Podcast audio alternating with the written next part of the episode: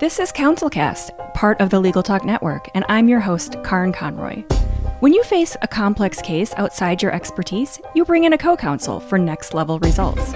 When you want to engage, expand, and elevate your firm, you bring in a marketing co counsel. In this podcast, I bring in marketing experts who each answer one big question to help your firm achieve more. Here's today's guest.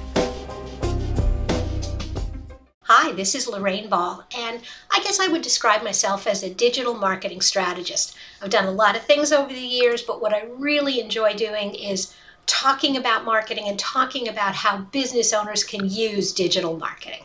Lorraine, thank you for being here. This is going to be a great conversation. Everyone loves to talk about SEO, and uh, I know we'll get into it because it just seems like for so many firms, SEO feels like the golden ticket that everybody thinks is basically the all-encompassing answer to their their marketing questions. So uh, we're going to dive into that, but Let's get started with the question on everyone's mind. Today's episode's big question is why focusing on keywords is the wrong approach to win the SEO battle. So, why is that wrong?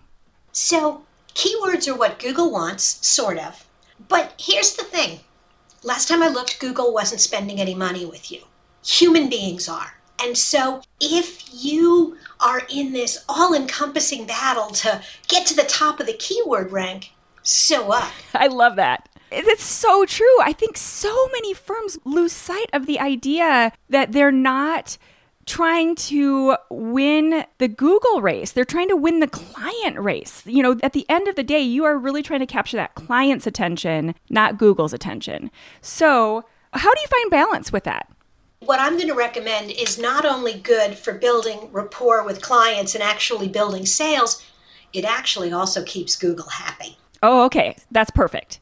So it, it's not that I don't believe in SEO. I just believe that there's a better way. And the better way is to start with questions. What is it that your customers want to know?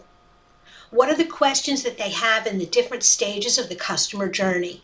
When they're just starting out and they don't know what they don't know, when they are evaluating different providers, when they're ready to make a sale, at each step along the way, they have questions. Yeah. So how is that? How does that look different from keywords? So it, it looks different because instead of optimizing for a keyword, I have a question and then I just answer it. And this is the thing that just really amazes me is people obsess about getting keyword hardwood floor, hardwood floor, hardwood floor on their website, right? Truck accident attorney, truck accident yes. lawyer, truck accident lawyer in X city. And yes, yeah. But that's not what people are doing. People these days are using voice search, and so they're asking a question. But then here's the kicker. They're very niche. Something like a third of all the Google searches every day are completely unique. Think about all oh the searches gosh. that have already occurred and it's because we're not doing furnace repair anymore. We're doing Siri, why does my furnace smell funny? Oh, that's a great distinction. So I want to just focus on that, pull out that quote that you just said a minute ago, because that kind of, my head exploded for a second. A third of the Google searches are unique. So they have not actually been searched before. Mm-hmm. It used to be a half, and I've I've seen data now that says it's it's less because clearly there are lots of searches, but it's because every human being phrases it just a little differently, and so you can't optimize for all of those variables, but you can optimize for the questions. And I'm amazed, like when I work with lawyers or and and particularly you know legal professionals where the copy gets very redundant because they're like, how many different ways can I say this? But then I take that question and I go to their website and I go to the search bar and I type in what can I expect when I work with a personal injury attorney? What should I bring to my first meeting when I'm meeting with a personal injury attorney? These really niche questions that real people have and nothing comes up because there isn't a blog post. You can't do it on your pages. You really have to do it with blogs. But there isn't a blog post that answers that question. And who knows these questions better than the attorney themselves? So it really is putting the power back in the attorney or the firm themselves to understand their clients better than handing over the control of that marketing to some random SEO person who has never probably been in your firm, who has never met with any of your clients, who doesn't have any idea what they're asking, who really doesn't get to the heart of what's happening inside that firm. And so, of course, the approach and the strategy is kind of random and generic. Absolutely. So now you've got these questions. And so, I mean, if you're not sure what the questions are, go to your email Look at what's in your inbox. Look at the responses that you've already written because you've, you've got it. You start using that content. Now, the next thing that you do when you kind of are like, okay, I've run through all the questions I can possibly ask, go to Google and type in that question. And Google does something. It will show you a list of other things people have asked, related questions. And you're like, oh, wow, I always talk about. Oh yeah, that's a good the, one. you know, I always talk about this, but I never talk about that. But but I could talk about that, and now you've got an expanded list of questions. And if you really want to go crazy, there are two websites that I just love. Oh, what are they? This is great. I love having resources. One is called Answer the Public, and the other is Ask Socrates. AnswerThePublic.com, Ask Socrates what you do in answer the public is you kind of type in your you here you do kind of type in the keyword phrase and it gives you this wonderful visual map of related phrases and questions. It, it's a really cool visual and then with ask socrates it's actually tapping into the google algorithm so as you put in your question, it's going to give you those other all those other questions. ones. Oh my gosh, that is fantastic! I love those resources. We will link to those on the show page and probably in the social media links as well, just because that's so helpful. So, playing devil's advocate for a moment, if I'm let's say I'm a personal injury attorney in Chicago and, you know, down the main drag in Chicago. It's one building after another, one law firm after another. They're all going after these same big cases. And there's a good chance that a client is going to shop those firms in the same way. So, why should I not try to compete on those big competitive keywords that those other firms are spending all kinds of money for? So, what I often find is that companies spend a lot of money on the keyword and not on the customer experience when they come to the website. And so you get 100 people that come and 99 leave because they're disappointed. You are way better spending more time, more money, more resources on the customer experience when they come. Now you only get 20 people who come, but five are interested. This is where you take questions to that next level checklist. I'm going to draw the parallel. I ran a, a digital marketing web design company. And one of the things that always made us crazy is people came to us and they weren't prepared. So we created a checklist that you could download from our website to get ready for that first call. Having resources like that on your website that give people a chance, especially when they're in that early stage, I don't know what I don't know. Oh, five questions you should ask an attorney before you hire them. Okay. And now I get what I want as a consumer, and you get my email.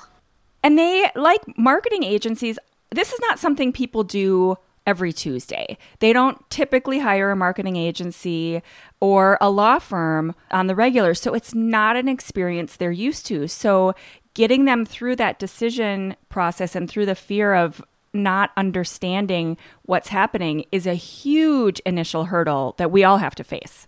Absolutely. You know, that's the thing when you're in any kind of knowledge business. Your customers don't even know what they don't know. And they're depending on you to help them through that. So, that content on your website, short videos, and, and I know when I talk to lawyers, their definition of short is different than mine. let me let me let me clarify yeah. this. Short is like a minute. Right. you know? I say all the time. I have attorneys all the time who are like, "Can I just have a five minute call?" And my res- I have a canned response for this now because it comes up all the time. I have never ever had a five minute call ever. I've been doing this for 13, almost 14 years. Five minute call with an attorney is a unicorn. It doesn't exist. And they all think, oh, yeah, it's just five minutes. They all ask for it. and I'm not dissing the profession. My dad was a lawyer, so love lawyers. But your world is about words. It's how you earn your living. And what I'm asking you to do in content marketing and in digital marketing and social media is give me your words in little bits. Now, if you really want to get long, the place to get long is in a blog post. Go 1,200 words, but give me subheads yes. because you have me and you have my husband, and my husband will read every single word, and I'm going to jump. And you want to keep both of us happy and get us to the bottom of the page where that next step is. Exactly. And I mean, I'm sure you've seen this too, those eye tracking surveys about how most people read is in that F shape and they scan. And, you know, no human actually reads the way my kindergartner reads, where she is sounding out every letter of the word. Eventually, we get to that point of mastery when we read where you're glancing and you're you're recognizing words, you know, for their whole shape. And so everybody's scanning through. That's just the natural human way. So if you give them way too much dense paragraph of content, their brain is just going to be overwhelmed and they're and they're going to be turned off. So I think everyone knows that kind of instinctually, but lawyers feel like, but I just have to say a couple extra things. I got to just squeeze in a little bit extra. but and and you know what what happens is on the one hand Google loves keyword rich content, but they hate a high bounce rate. And that's also one of the things that goes against you. So if I get to a page where there is just this really dense copy and I bounce away because I don't want to read it, you've actually negatively impacted your SEO ranking because keywords are a small piece of your overall SEO score. It's did people stay? Did the page load quickly? Did they click through to some other piece of information? And you lose all of that if you go too dense on that copy. Yeah, it's basically asking are they finding value here? And then this comes back to your what we talked about in the beginning where you said, what is that customer experience on your site? Let's start by thinking about how you can provide that value that's going to keep them there, not just get Google there, but keep that actual human being on your site and finding value. I think that's really the piece where so many people first of all, I think they think that's that's a lot of extra work. I don't really know if I want to do all that. it's like, well, yeah. you know what? It, it's it's it's like if you go old school. It's like hiring somebody to set appointments for you and then showing up in a t-shirt and pajamas. cutoffs and floppy and floppy and, and flip-flops. You know? You're you're spending so much of your time trying to bring people in the door. You're advertising. You're doing google adwords. You're optimizing your website. And then they get there and they're like no. I love that visual. I am totally picturing like some college kid sitting back with, you know, their pajamas on and it just is such a waste because like you said you have put all this money and effort into it and then you just totally drop the ball so yeah that makes so much sense okay so Lorraine, as you know, our audience is full of tireless lawyers who don't have time to read all the books that aren't worth it. So, what's a book that you read that is worth their time and effort? I loved Made to Stick. And there is an audio version. So if you're like me and you're high auditory and you like to multitask, it is a wonderful book to listen to if you don't want to read. It is great reading. It's it's nicely written, but it it really is about stories. And as, as a digital marketer, hard cold facts are great, but what what bring people in when they get to their to your website, when they get to a meeting with you, it's they want to know your story.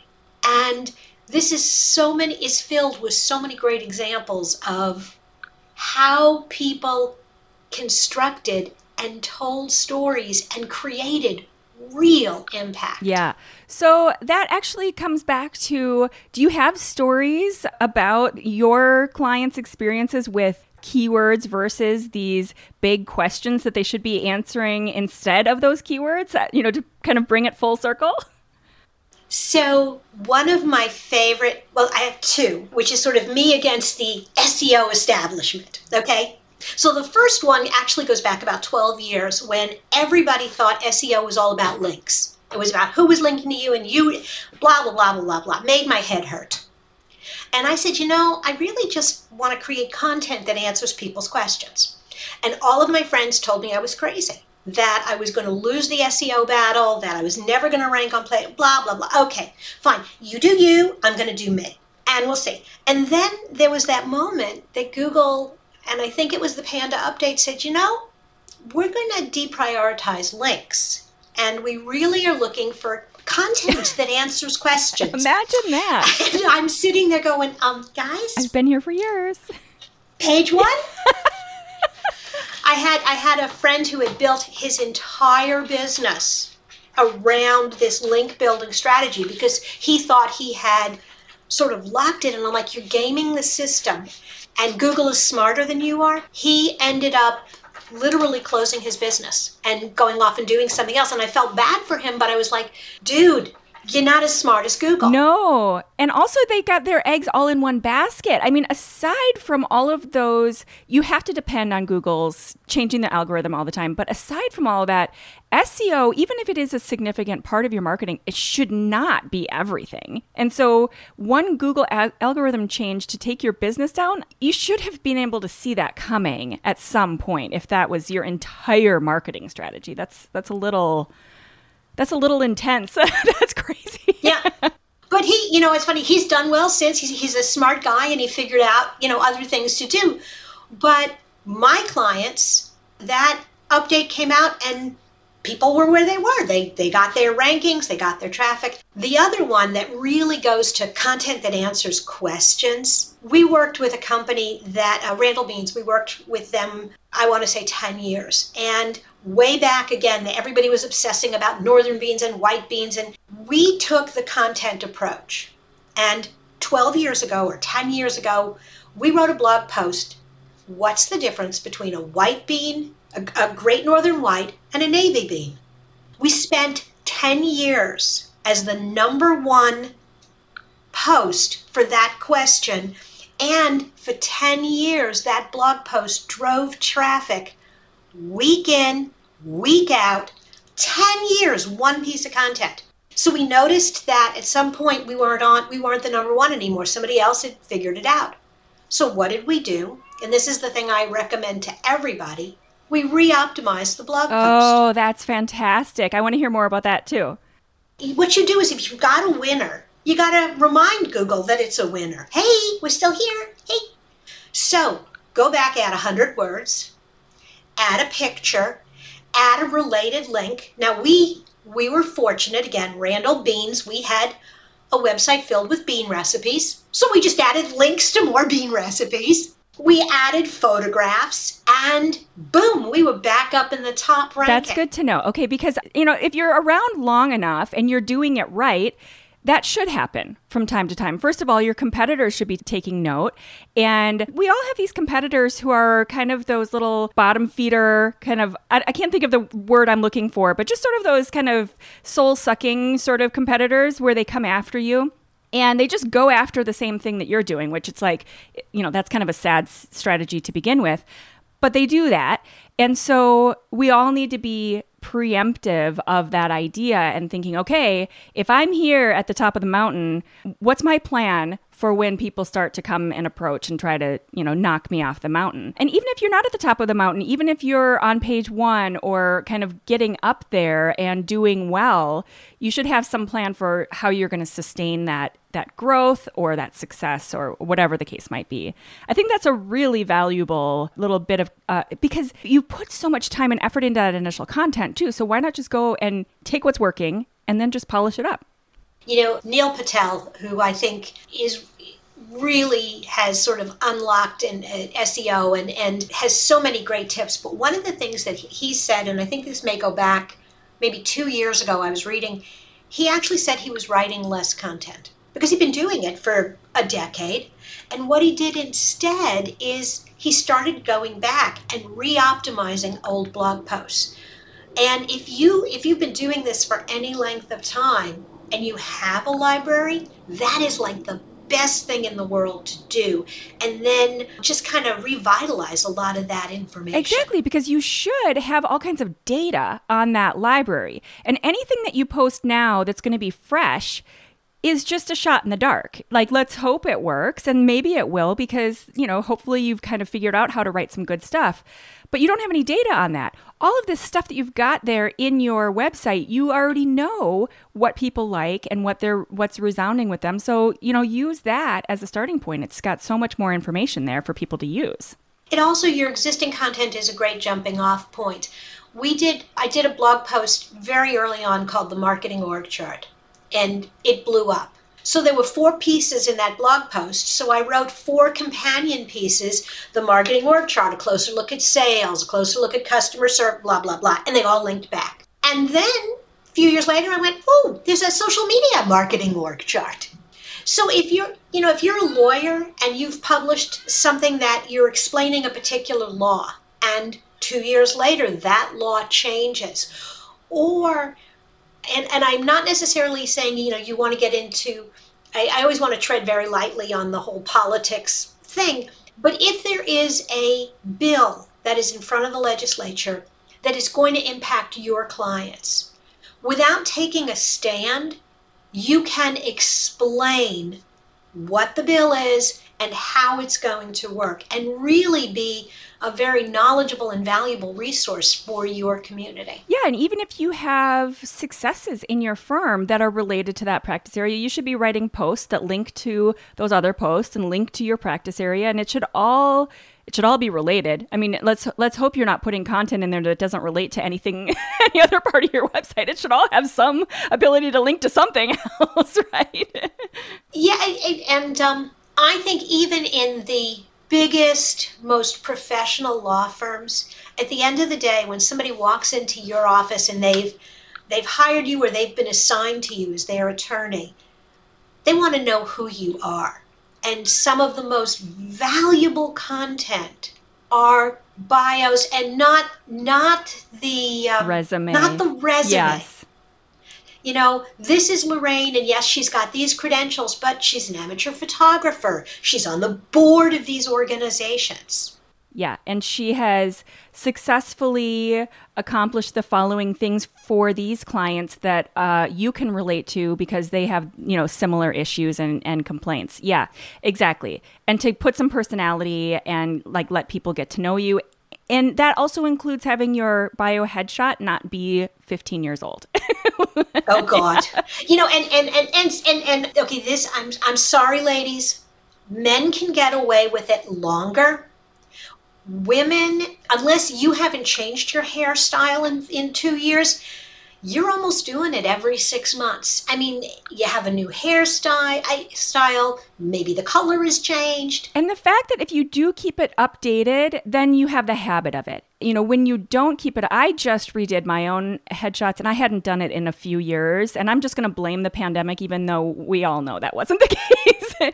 but when you haven't done it, it becomes a bigger project and all of that stuff because I'm out of the habit of it. It's like everything else. So just keep those things like your content, your your headshots, all of that stuff. You keep a habit of those things so that you know it, it's not like it's like working out when those muscles don't get kind of all lazy and you know atrophied. well, and social media rewards you for new cover photos. Yeah, absolutely. You know, they every time you change your photo on Facebook, a little less on LinkedIn, but the algorithm is set up to share it. And so all of a sudden people see it and it gives you an opportunity to engage again in a conversation with maybe somebody who you haven't talked to in a while who needs to know what you're working on. Absolutely. Okay, I got a little sidetracked on the book, but Made to Stick, we will link that in the show notes as well and on the on the website. Anything else that you want people to know about that book? It's it's such a solid, uh, just kind of a marketing, almost like a marketing textbook. It's got so much great information in there. But it's so uh, it is everything I love best because it's very conversational and it's very readable. And it just, and the other thing is, you don't have to commit to reading the whole thing. you know, you can you can read a chapter and walk away because the next chapter is another story about another company. So it is very ma- it, it's really like manageable bites, little lessons, and I just think they're such great storytellers. They are. They're they're really lessons that everyone can learn from and it's not a very recent book. So the fact that it's really sustained, you know, the the whole time of all this time where all of these ideas that we're talking about really do change a lot. Google changes all their algorithms and all those things. So the fact that it's kind of stood the test of time is, is also a great indicator of how good of a book it is. So aside from the book, what's one big takeaway that you'd like people to take from this episode in general, just in, in terms of our big question about keywords being the wrong approach and SEO and, and how, you know, the content piece of it is, I'm sorry if I'm kind of filling filling in the blank for you. what, what, let me let me stop talking for a moment so you can answer that question. I think that you really said it in that very last phrase. The takeaway is use your content to answer questions that real people who want to hire you have. If you do that well, everything else falls into place. That's so good. That's that's such great advice. So Lorraine Ball is the founder of the Digital Toolbox Club and is a marketing digital marketing strategist. And thank you so much for your time today. I know this is going to be great information that people will find so valuable when they're putting together their SEO and their content strategies. So thanks again, Lorraine. Thank you. This was so much fun. Thank you for listening to this episode of the CounselCast podcast. Be sure to visit our website at counsel-cast.com for the resources mentioned on the episode and to give us your feedback. If you enjoyed this episode, I would appreciate if you could rate and review the podcast on Apple and subscribe to your favorite podcast platform. See you on the next one.